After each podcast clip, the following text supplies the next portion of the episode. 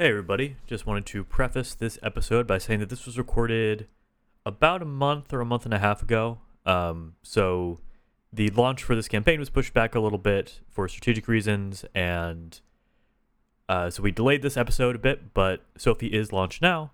So everything that she says that isn't uh, exactly time sensitive, which does not include the first, um, the first thing you'll hear after the intro, but everything else should be basically relevant so we'll have all the links for her campaign in the show notes, and otherwise, hope you enjoy.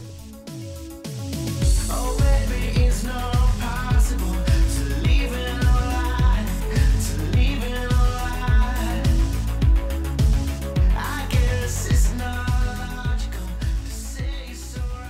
that's that's actually something we we could talk about. Do you think uh, Carney is going to uh, like let the let the new marijuana legislation uh, just come into law without intervening, or do you think he will intervene and veto it, or do you think he will intervene and sign it? I think he's going to intervene and veto it. Do you really? I do. It's funny because I wouldn't. I I actually um, I'm not surprised to hear you say that. yeah. because I can't. I I want to. I I guess I want to think that it's so stupid that he would just not act and it would, you know, whatever. Yeah. I But I would not be surprised if that were true. yeah, just based on his past things that he's done, I just I don't know. I don't think it's going to be good. No, I I I'm I um. No, I understand where you're coming from because he's he's very anti. Like, if if you're going to to do so much to sort of like, uh, you know, block it, hmm and you have the opportunity just to send it back where you know it doesn't have the, the votes, then I I could see how you would do it. hmm Yeah. I like, you know what? I love your negative attitude.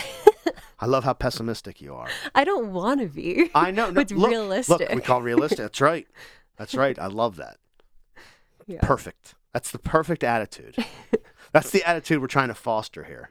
yeah. for sure. You got to be realistic, you know? Yeah. Comrades and friends, hello. Uh, we're in the shadow of Rockford Tower. We're behind enemy lines. We're in the belly of the Delaware Way beast. And uh, we have a a show I'm really looking forward to because uh, I think there's going to be a big change. And people don't, they, they might not see this as a big change, but I believe that it is. Uh, our guest tonight is Sophie Phillips. Um, Sophie is a graduate student uh, at the University of Delaware uh, Public Policy Institute. Some people call it the Biden Institute. I mean, whatever. You know, All the same thing. yeah. um, also, Sophie is a candidate uh, in RD 18 to um, sort of replace the retiring, stepping aside David Bentz. And uh, we'll talk about that a little bit. And also, you guys will be shocked to know Sophie is also Miss Delaware 2021. And look, everybody's very jealous about this. This is what it is. Everybody's going to have to fucking deal with it. Sophie, thank you so much for coming in. Thank you so much for having me. I'm really excited. Yeah, so, well, let's start like this. We always start um, just sort of talking about people's background, where they grew up, what it was like, how it might have informed um, their decisions of where they went to school or what issues that they were going to take up or, or whatever. Um, so, yeah, what, what, what, where'd you grow up? What was it like? I actually grew up in Westchester County, New York, and I'm multiracial and I come from a multicultural background. So I'm African American, Indian, Native Caribbean, and European. And I grew up in a really white area and I was often made fun of for looking different and having that different background from people that were my friends. And uh, for me, I always loved the environment. I always found it to be a really amazing space to get away from any of that negativity. And my mom always wanted to be a park ranger growing up. So she made sure that she got us into nature, into the parks as much as she could. She unfortunately grew up extremely poor and never had the opportunity to follow those dreams. She really needed to find a job that would pay a lot of money so that she could survive. And at that time as well, in the Park Service, they weren't really hiring women. So it wasn't an option, but she wanted to make sure that her kid would get the opportunity to potentially go into that career if I wanted to. Um, so, a big part of why I focus on environmental justice now is because a big part of my family never had access to that same nature that I did. My family that's African American grew up in a city that had very little green space, and so their values don't align with mine when it comes to nature. They just never even thought about it. They didn't know about environmental careers, or if they did that, it was an option for them. So, I always wanted to make sure, you know, going into grad school, going into my studies, that I was looking into that and trying to make a difference for anybody who grew up in cities and never had access to those options. Yeah, I'm fascinated. You you you mentioned that you you sort of felt uh, sort of left out because of your background and the way you identified. How did that? I mean, was it was it a way you identified? I mean, I maybe I'm um, maybe I'm out. I don't get it, but Yeah. I wouldn't. Uh, you know, you're sitting here. I wouldn't think anything of it. Like I'd be like, oh, that's just a person. Like, do people think like that's and a Native American person or an Indian person or a? Like, how did that? How did how did that manifest itself? Do you know what I mean? I do. So I was really little when I first started experiencing getting made fun of for looking different. A lot of the people in my school were just white. No one really had curly hair, even. And my nose was considered big and flat in that area, and nobody understood why I looked different than they did. So they would attack me for looking this way. And they didn't understand that, you know, when you come from a different background, that's just the way that you look. So I did everything that I could to make myself look whiter. I straightened my hair until I burned it off. I got colored contacts to make my eyes green and all of that just to try and fit into what was normal in the area that I grew up in. Yeah, I, the reason I asked that too is like a few weeks ago, uh, we had uh, Mira Devado in here. She's uh, a new uh, manager at the ACLU. She's her parents were first generation Indian, um, but uh, you know she's uh, has a Goan background, so she has like fairer skin, and she's a Catholic because of that, which is a little bit not. It's I think people are more accepting of that, or they understand it more, I should say. Um, but she also remembers very acutely people making the same sort of like comments, like like this is it, but there's a there's some kind of difference, and you always had to be differentiated. Exactly. Yeah. And so yeah, I'm I'm uh, yeah I'm trying to reckon with that kind of stuff just overall because I, I find it uh, like I can't believe that's happening, but it really is happening. Yeah, well, it's interesting too because now I'm way more white passing than I was when I was little. So when I speak about that, a lot of people don't understand until I show them a picture of what I looked like when I was little, and then they can clearly see that I look different from a lot of my classmates. But um, it's interesting talking to communities that have experienced that too and telling them about my background, showing them pictures of me when I was little, and being able to relate on that level. Yeah, I mean, with everything, with all the kind of so, sort of social issues that people don't understand, you're in a particularly um, interesting position to be like, no, actually, this is what's happening. You might not believe it, but it's for sure a, a, a, a, a huge influence on people still now. Exactly. Yeah. Yeah. 100%. So,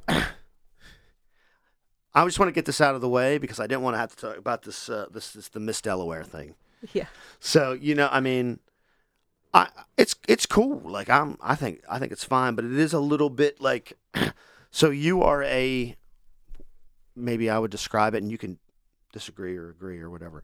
I mean, you're you're a a, a progressive sort of forward-thinking academic and and political candidate, but uh, you you won a uh, a beauty pageant. Yes. So, how do you tell that story? How do you how do you kind of how, how do you uh, explain how that happened? I think the best way to explain it is to look at what Miss America is now. We don't have a swimsuit competition anymore. We didn't even have an evening gown competition where you walk around and look pretty. It was all about what you know and community service projects that you're working on. So we had a TED talk that we did, we had multiple onstage questions, and we had a private interview. And of course, we had talent like we always do, but they're stepping away from being a beauty pageant. We're actually not even called a pageant anymore, it's a competition, and trying to step away from the crown and all of that sort of stuff that used to represent a beauty pageant as opposed to the intelligence and what all of us women do for our communities. So if you look at all 51 of us that competed, every single one of us has a background kind of like me where we are so into education, we care so much about our communities and we try to bring all of the things that we know from our education, from our experiences to help communities all around the country. And if you just look at our Miss America, who's the first Korean American Miss America, she's only 20 years old and she's done so much already in the few months that she's been Miss America. She's brought attention to mental health and attention to disabilities. So it's it's a lot more than it used to be and I'm really proud of the organization for that. Well, I I um I want to let you brag a little bit because I was interested. In, I was just interested in that dynamic because I don't understand it, and Yeah. you you know you explained it pretty well. And uh, when I read uh, about your first your first sort of like uh, action or your first public uh, work as this Miss you know Miss Delaware was this uh, garden in Southbridge and you know i know that you're you're uh, you have a, a a sort of proclivity toward you know nature Mhm. and sort of being like that but i thought this was incredible can you explain um sort of how that came about and what you did as your first thing because i think this is uh, actually really profound Absolutely. I was approached by Volunteer Delaware. They mentioned that they had $600 to start any project in the state that a bunch of us wanted to start. And I was one of the recipients of that. And I knew that I wanted to focus on an environmental justice issue. That's what I talked about at Miss Delaware. That's what I'm studying in school. And I knew that Southbridge was an environmental justice community that was struggling with multiple issues from flooding, excess heat, it's a food desert. So that's where I knew I wanted to do this project. But the most important thing about environmental justice work and community work in general is you have to ask communities what they want and what they need. You can't just go in with your own ideas and push it on people. So I went to the South Wilmington Planning Network meeting and I said, I have $600 to do any project. What do you want in this community? And Wayne Marshall spoke up and said, I have this community garden and I started working on it a couple of years ago, but we just don't have the funds or any resources to re up it. And Chef Dimitri Sue, Dimitri, Demetrius, he spells it Dimitri Sue, but it's Demetrius. He said he would love to do free cooking classes with all of that harvesting of food. So I decided, you know, that's a great $600 expense to go and do this garden over again. So I worked with Wayne Marshall to figure out date, to figure out exactly what type of vegetables he wanted, and we've reached out to other community members, a lot of kids to see if they wanted to help out. So a lot of kids came and we taught them all about gardening, about weeding, and a couple months later about harvesting and we had a donation-based market. So we gave out much much of the food for free, and then I think we made close to hundred dollars in donations from people who could afford to give that for a bunch of these vegetables. And we had a free cooking class with it as well with Chef Demetrius, which was an incredible experience to be able to teach a community how to grow their own food, how to harvest it, and then how to cook with it as well. Yeah, I love that stuff. I mean, I'm I'm a big uh, I'm a big food guy anyway. I, I I cook all the time, and whenever we have something here, I try to cook for people who come. Um, I have to give a great shout out to Ray Krantz at the Delaware Call because one of the things she's been working on, and there'll be more stuff um, soon, is food justice stuff.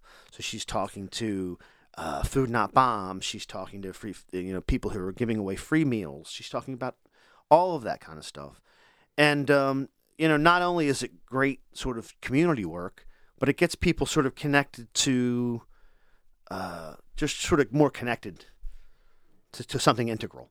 Yeah. Do you know what I mean? Absolutely. And I think another part too is getting kids into nature who usually don't have access to green space. I was working on a project in Baltimore, Maryland as well. That's a reforestation project. And I was working with a 13 year old who had never planted a tree before. She had never even dug a hole before. And I was talking to her about being a park ranger. And at the end of the day, she told me that she also wanted to be a park ranger. So having kids get into nature, get into these green spaces, and really get their hands dirty can have an integral part in their life and in their ch- decisions for their careers.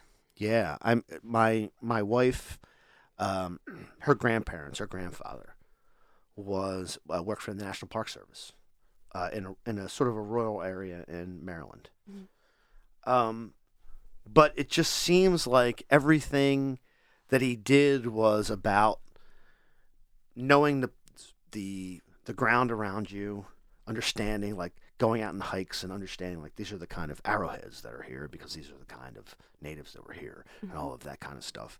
I just find it I, I, I- find it really profound and it was interesting when you know I saw that you were you know a graduate student in public policy but like I actually wanted to do something with the state parks. I want to do mm-hmm. something like to connect people with a, a, a bigger thing. I think that's I think that's amazing. Yeah, well, my graduate work is actually focused on nature connection and demographics. Ah, Mm, yes, yeah, exactly that. Exactly. I'm looking at a national park in DC, Rock Creek Park, and Okay. a state park in Baltimore, which is Gwynn Falls Leakin Park. And looking at, yeah, how different demographics relate to nature and then how that relates to park usage. Because right now in the National Park Service, a large part of the staff is white and a large part of the visitors are also white. And these spaces are for everybody, and we need to make sure that the spaces are representing the people in the country. And right now, that's just not the case because of all these reasons. You know, a lot of different demographics don't have access to nature, like we were talking about before. So, why would they think that the national parks are for them? So, this is a study to get a better understanding of why. Yeah. Okay. So now we're gonna do it. We're gonna do Delaware politics now. Are you ready? This could get this could get nasty stuff. Oh, goodness. kidding. I'm just kidding. if it gets really bad, Carl cuts it out. Doesn't matter. So I want. I just want to talk about your sort of your decision to stand for political office. Um, because it does. It it it really should mean something. I think for a lot of people, it means something that I I disagree with. Um, not because I disagree with the, the the policies or, or what they believe so much. I just disagree with the idea of it being a way as a like a stepping stone to the next thing. Yeah. Like I want to be the actually the U.S. House representative and take over for LBR, or I want to be uh, I want to be in leadership, and then I want to be like a vice chancellor on the Chancery Court, something like that. Like, or I want to be like you have like it's sort of like like I worked I worked a corporate job. I'm not proud of it, but I understand like you have to do things. But if if if you're if you're interested in public service, Yeah. it's a little bit of a different situation. So, I guess just in general, if you had to like sort of describe why you are interested in public service, just in general at this at this level, how would you do it?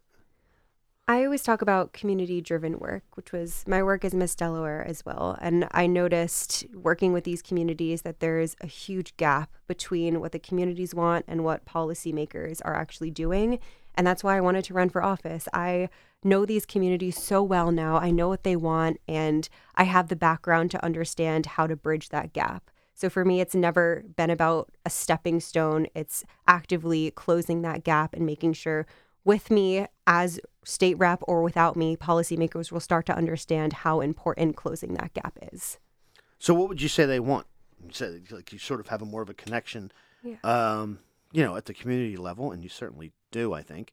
Um, how would you articulate like what you think um, the, the the people of uh, sort of suburban Newark, I guess, whatever you want to say, um, what do they want? What do you, what what what's driving you to um, to try to get a position of power and and and make your mark? Yeah. What do you think you should do? I mean, honestly, just big picture, they want their voices heard. And right now, that's not happening. So when you talk to them about specific issues, a big one when it comes to environmental justice is traffic and air pollution. They are very like very evident that there's a lot more traffic, a lot more construction. They're not getting notified about it. Just by talking to them for literally two minutes, you can figure that out. And then when it comes to workers' rights, like understanding that from an environmental justice perspective, they shouldn't have to work in dangerous conditions and then go home and be polluted by the same factories that they work in. So if you take the time to actually listen to people who are working in these factories, you take the time to listen to community members living with air pollution and water pollution. These are the things that they tell you. It seems simple, but a lot of policymakers tend to dance around it. Um, I think, too, working with the Route 9 and Route 13 corridor communities, they know what environmental justice is and they've tried to talk to policymakers about it to then just be ignored. Like they'll have their attention, it seems, for a couple of weeks and then they'll just drop them. So that's a huge thing that cannot happen. When you start to talk to communities, you have to make sure that you're following through and continuing that conversation. Right now, that's not happening, and that's all communities want. Yeah. What? Well, what? Because I know that that corridor is a huge sort of uh, working class suburban uh, corridor, and I, I I sort of have a f- feel for what the general issues are, but I wonder how to apply them to specific stuff that's going on. Like for example,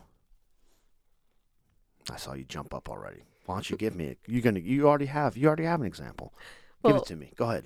One example is 95. There's um, talk that they want to cap 95, which would be, you know, closing that off, adding something that would actually help the community. So, like green space or whatever the community is interested in having there. That would be huge for air pollution levels, for asthma rates, like all of these medical conditions that we don't think about when it comes to environmental justice. Just something as simple as capping 95 can make a huge difference. And I don't think a lot of people even know what that means. They've never heard that term people don't even know what environmental justice is. So I think simple solutions like that can make a huge difference. Yeah, I love that idea. I mean, one of the things we talk about all the time, just from a historical perspective, and this isn't um, this isn't something that just impacts like Wilmington or places where 95 go, but all different kinds of uh, cities, Atlanta, uh, D.C., all the different.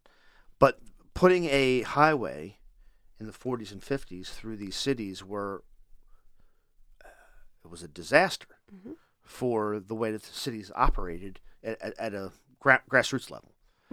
And and yeah, I think anything that these neighborhoods can do to make it more sort of uh, to, to, to close knit Yeah, exactly. or or have some sort of say in what the neighborhood looks like, where you can walk, where the bus stops are, and, and what, what it is, and it's not just dodging cars.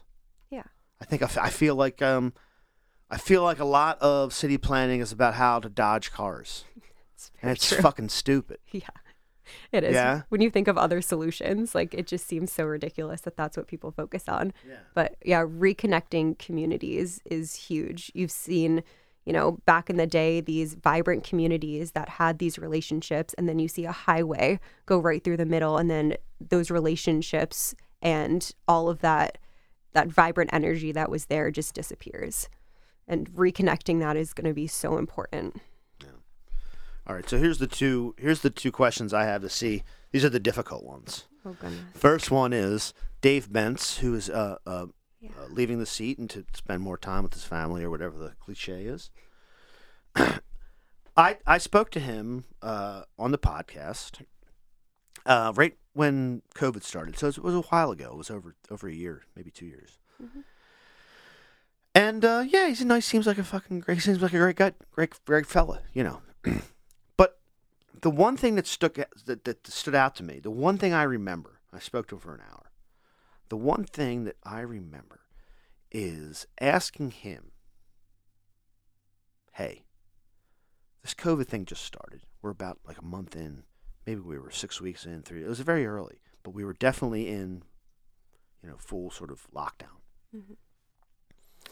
And I said, you know, I don't think we're doing the right thing for the people that we have in these prisons. And uh, we should probably like try to say something about it. Like I don't know how many people we can let out, how many people are nonviolent, how many people are old, um, but I know they're not getting the right protection that they should get. So let's talk about you know whether it's one person or a hundred people or a thousand people. Let's talk about getting some people out of prison. And uh, he, I, I've told this story before. Maybe maybe Carl can go back in the archives and kind of find his reaction because maybe I'm maybe I'm exaggerating it. But I remember feeling like he didn't want to even fucking discuss it. He thought the idea of me bringing it up was uh, sort of in poor taste. And again, I don't want to. I think Dave Bentz is a fine guy, but I I, I found that answer uh, a little bit disconcerting because I found it to be something where I'm going to do what I think I can do in my lane, and I'm not going to lead and I'm not going to speak out, uh, regardless of what I think might be right. I don't want to be involved in anything that's. I don't want to be involved in anything that seems radical. Mhm. I'm afraid of it. Which, He he he, he seemed uh, he seemed very afraid of it, which and I wonder what your th- thought about that is. It's just really interesting to me because he had such a focus on healthcare. And I feel like that's a huge demographic whose healthcare is ignored. So I feel like, as somebody who cares so much about healthcare, that's something that he would have a stronger opinion on. Yeah, and I don't. I mean, everybody was, um, you know, it was the beginning of COVID, and everybody was sort of on edge anyway. Yeah. And uh, Carl, do you remember this conversation? Because I've told this story a few times, and and again, I'm I'm not trying to um to sort of badmouth Dave David Bentz. I, I, I was I was actually very surprised of the feeling that I got. And again, maybe I'm maybe I'm exaggerating it. I don't know. Yeah, I mean, I'll have to go back because I don't remember the very specifics of it. I think it might be a little bit, and I think exaggerated in terms of like, I think the way that he was approaching it was probably a little bit different than the way you were approaching it in terms of like what the context was. Yeah. Because I think also in the ha- like uh, a thing in the legislature that you often get is that people have their people have their lanes and they get really angry when someone else gets into their lane. Um, and not everybody's like that. Like, there's people who you know are very happy to work with anybody that wants to jump into that lane. But like, for example, with prison reform or like prison stuff, like the lane right now, the people who do that are Melissa Minor Brown and Marie Pinkney. Like, they both, um, you know, they did the state of state corrections. Uh, Mimi's chair of corrections, I believe, and Marie, I believe, is that in the Senate. This is this is before before uh, Marie was in, but I think my guess would be the way he was approaching it was like, you know, I've never been in prison. I don't have I don't know people in prison. Like, you know, that might be something we want to talk about, but like that's not really my lane. I don't really know enough to do that. But I might just be kind of making ex- and I'll, pro- I'll I will edit various parts of this depending on what the actual thing was. Yeah, I, to I be do perfectly honest, I don't I- remember. That would be yeah. my guess. I don't remember either, and again, I don't think I don't I don't think it was bad necessarily. I mm-hmm. just think, as you said, maybe he thought like I don't want to be I don't want to be tied down in a, this conversation. But his first reaction was to like deflect it and be like, "This isn't my lane," and so maybe that's true. And I just feel like that's not sort of good enough anymore. Yeah. And again, maybe I'm maybe I'm stepping out too far, but I feel like you should have some feel for um, topics like that and be like, you know what, I don't I don't know about this, but I feel what you're saying. Mm-hmm. But he did not feel what I was saying. Well, and also for better or for worse, Dave Bentz was never really a politician. Mm-hmm. Um, you know, he's a uh, he's uh, and I don't say that as a bad thing at all, but like Right. he's No, I know what you mean. he's like a he's a wonk. He's just a guy. He- He's just a regular guy, he's a yeah. Hashtag wonk. Um, but like he yeah he really digs into policy issues and like he's very subtle in the way that he deals with things. Just having worked with him on a couple things and does really I think really care about people and does really care about the issues. But when it comes to like selling it, like that's never been his. You know, he's a behind the scenes guy generally. Yeah. Well, what I've been told too about Delaware politics and just politics in general is there is like the Dave Bentz of politics who sits behind and builds those relationships and those connections and is careful not to cross into others' lanes so he can have that support when he needs to. And then there are those who are really upfront and, you know, will use their voice for everything and you need both. So I don't think it's necessarily a bad thing that he didn't want to move into somebody else's lane so he could then have those connections and networks when it came really important time to get policies passed. But I do think it's important to have an opinion and be able to speak on that. Yeah, and I understand exactly what you're saying. I I, I disagree, mm-hmm. actually, because I think, and again, I disagree on like a sort of a, a top top level. You know, mm-hmm. you know, you can have a seat at the table, and you need to build relationships with this person and that person, but the fact of the matter is that you, you actually don't. Mm-hmm. If if if your uh, goal is to make systemic change, if your goal is to represent people who aren't represented, then you have to represent the people who aren't represented. The people who aren't representative, I think, now again, I could be wrong about this because I'm not one of these people, but I suspect that the people who aren't represented don't care if you're friends with the people who are represented. Do you know what I mean?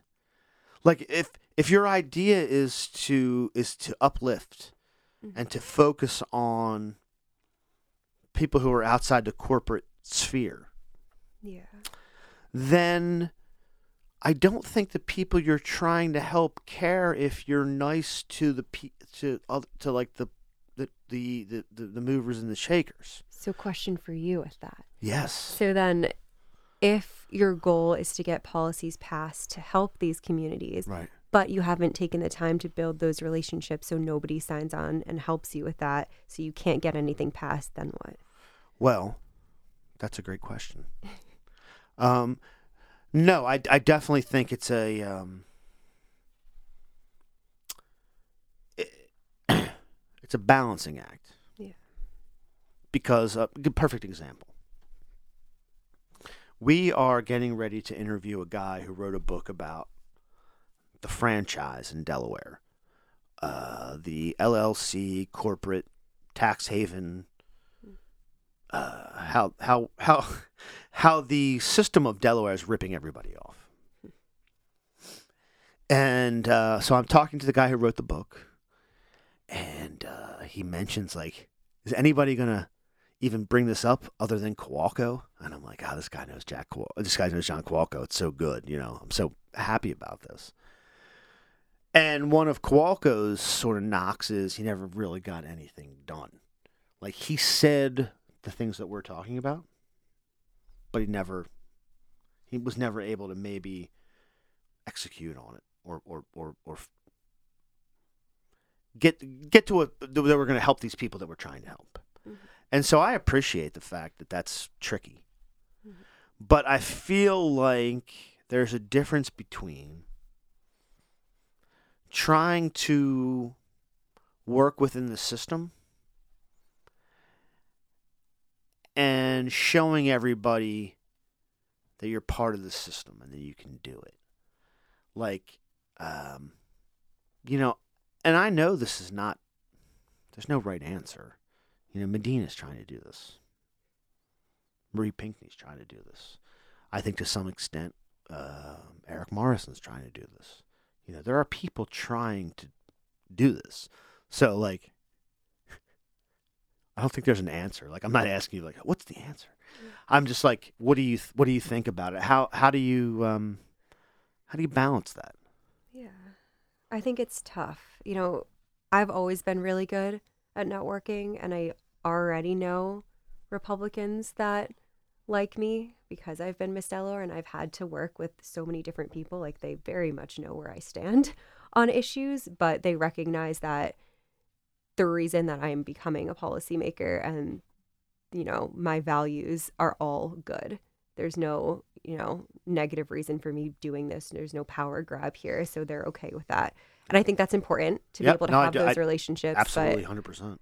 I also have strong opinions on policy, and I am willing to work really hard for these communities that haven't had a voice and I will take a stand if I have to while maintaining those relationships. I think it's really important for people on both sides to recognize what your values are and why you're doing something. As soon as they think that there's an alternative or a ulterior motive to why you're doing something, then you lose them. So Yes. I'm going to be very cautious in explaining why I'm doing this, who I am, while also being really strong on my policy. Yeah. and no, hope I- hope that works. Yeah, no, I I completely agree with everything you're saying because it's like that you only you, the only thing you can do, in my mind, is exactly what you said.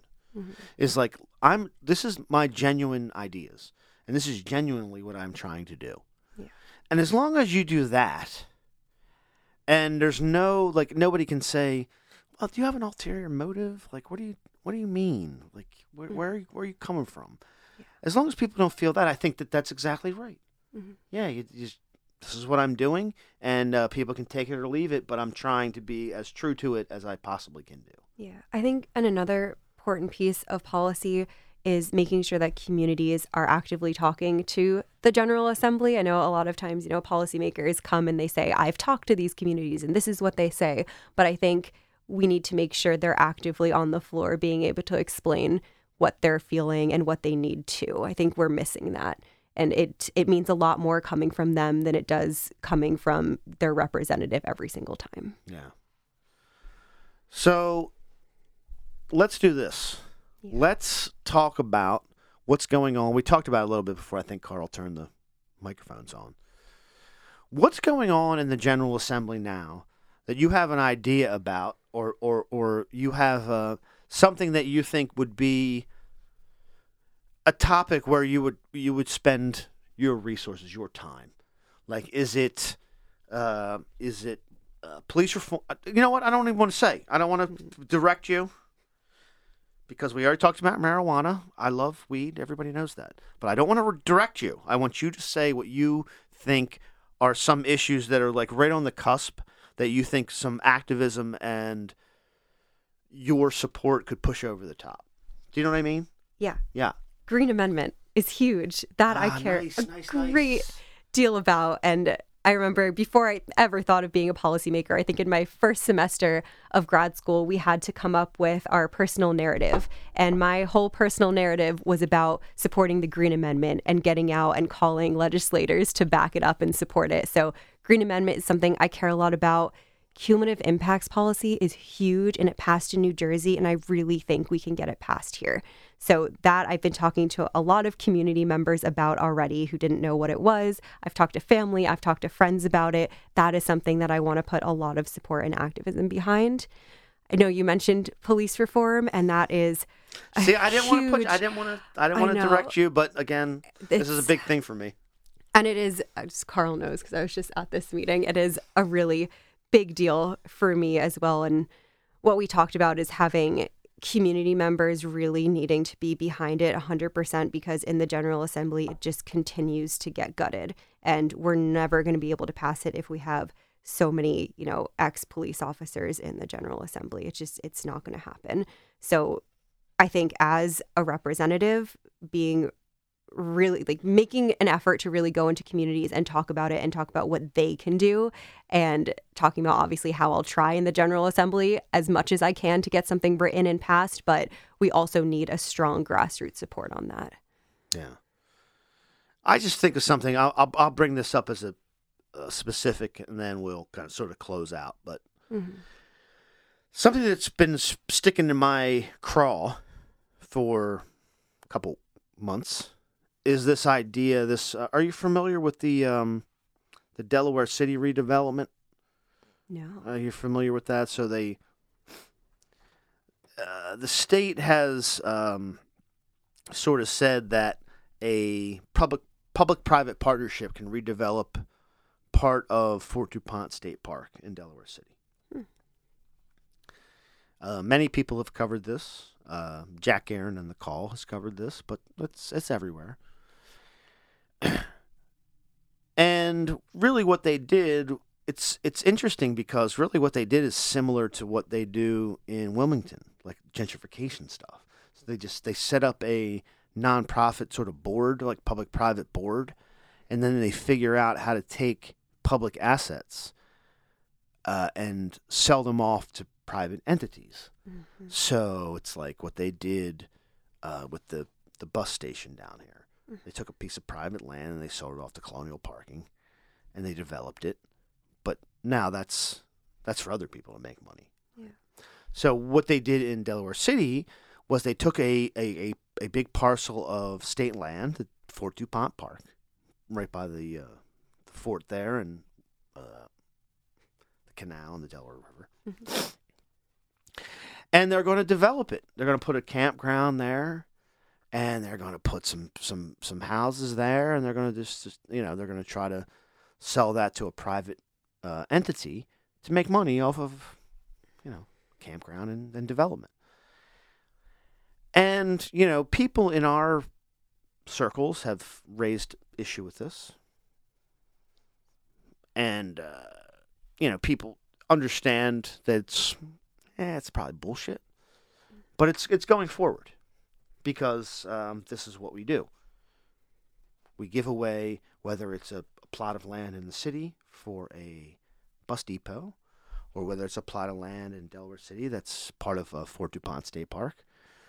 We figure out a mechanism by which we can transfer that public good to private hands so that they can figure out a way to try to make money from it and we give them a great deal so even if they don't make money from it they don't really lose money Mhm. because it's like a deal and so i the the point of telling this story is that i love everything you're saying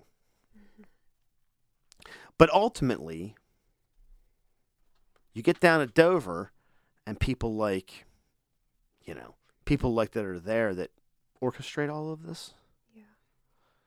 They just do whatever they wanted to do and you know i don't know the answer i know that whatever Kowalko tried to do didn't work you know it was out of control and then whatever other people did wasn't good enough so i don't know how to i don't know how to you know uh, thread that needle Yeah. I don't know.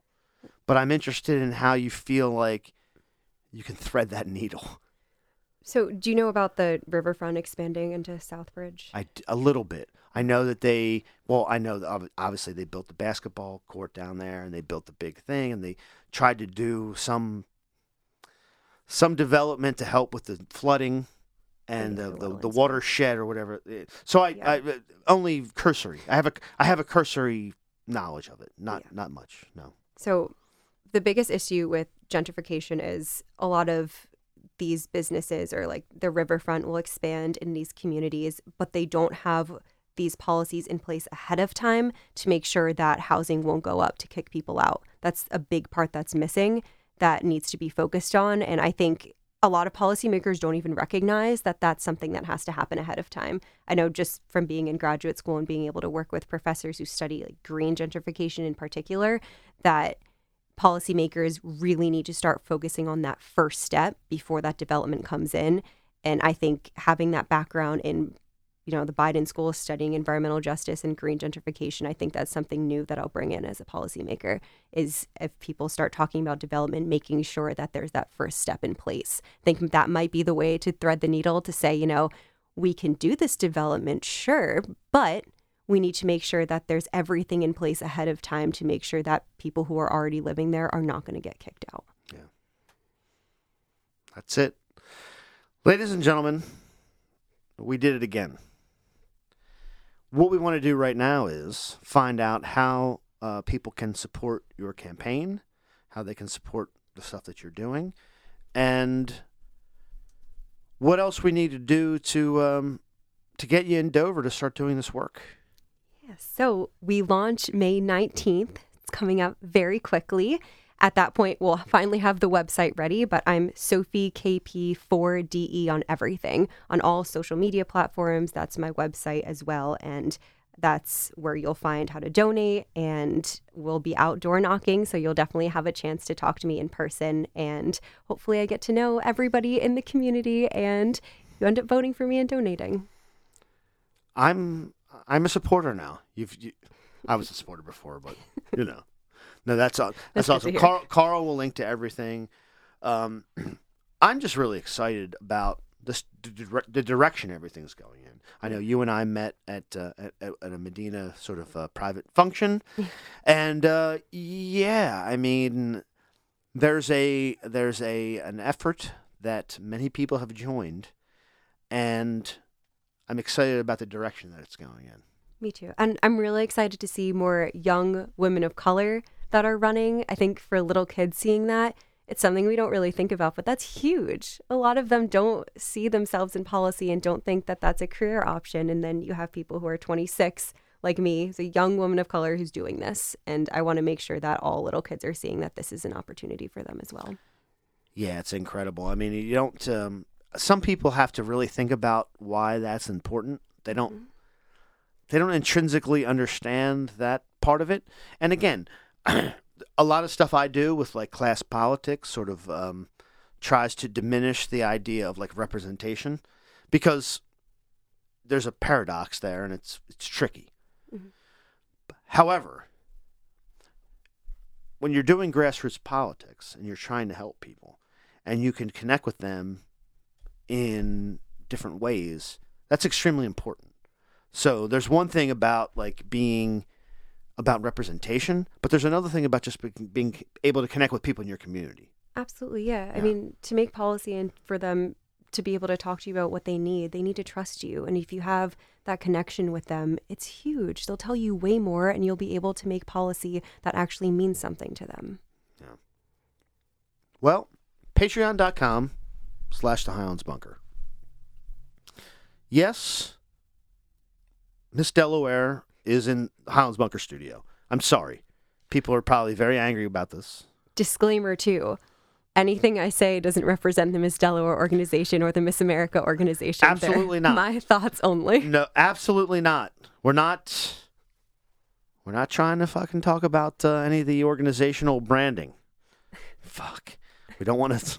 We don't want to. Look, Carl's very. Uh, he's he's very sincere about making sure we never have any kind of legal problems. Okay, good. I know. I actually I want to have legal problems because I feel like it would be a great promotion. because I want to go to court and do like discovery. I want to ask people for their for their text messages and stuff. And so I say like slander and libel and stuff, and I he never puts it in. Hey, he just fucking takes it all out. I can see why. Can you leave anything in? Carl actually has, you know, when you're in a when you're in a lab or you're in a factory floor and it says like 200 days since a reportable accident. Mm-hmm. Carl's like, it's been three and a half years since uh, we've been sued. We had never been sued, so he thinks it's like a it's cool. I feel don't. like- I think we should be sued. I don't know. You want to be feel? able to keep going though, right? Come on, Sophie, we can keep going. Carl, here's my thing. You know what? Maybe this will be the fun half. I feel like a lot of people who have our politics are not out for the fight. They're scared. I feel like Carl's a little scared. He doesn't want to go to court. I want to go to court. I want discovery. I want to talk about people's fucking text messages. Yeah. You know? Yeah. I want to do, uh, you know, Johnny Depp Amber Heard shit. You know, did Pistol Pete shit in a bed? I want to know. I You know? that. I do. Yeah, me too. Carl, how do you feel about that? Yes. Discovery goes both ways. If Buddy? I remember, if I know my le- legal procedure correctly. Correct. That's correct.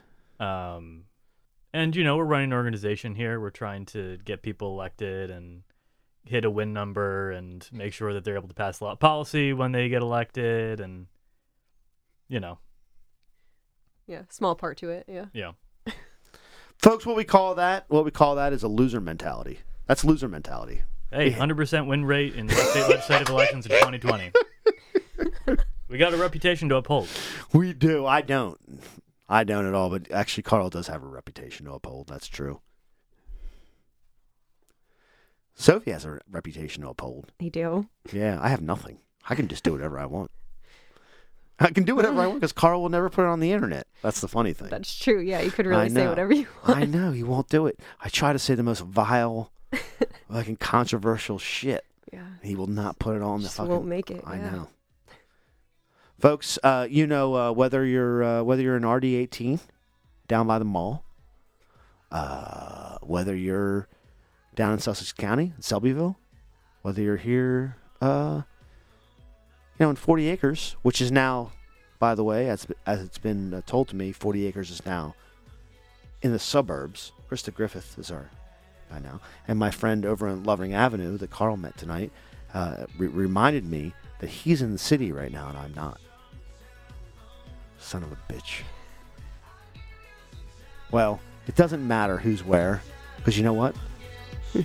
Left is best.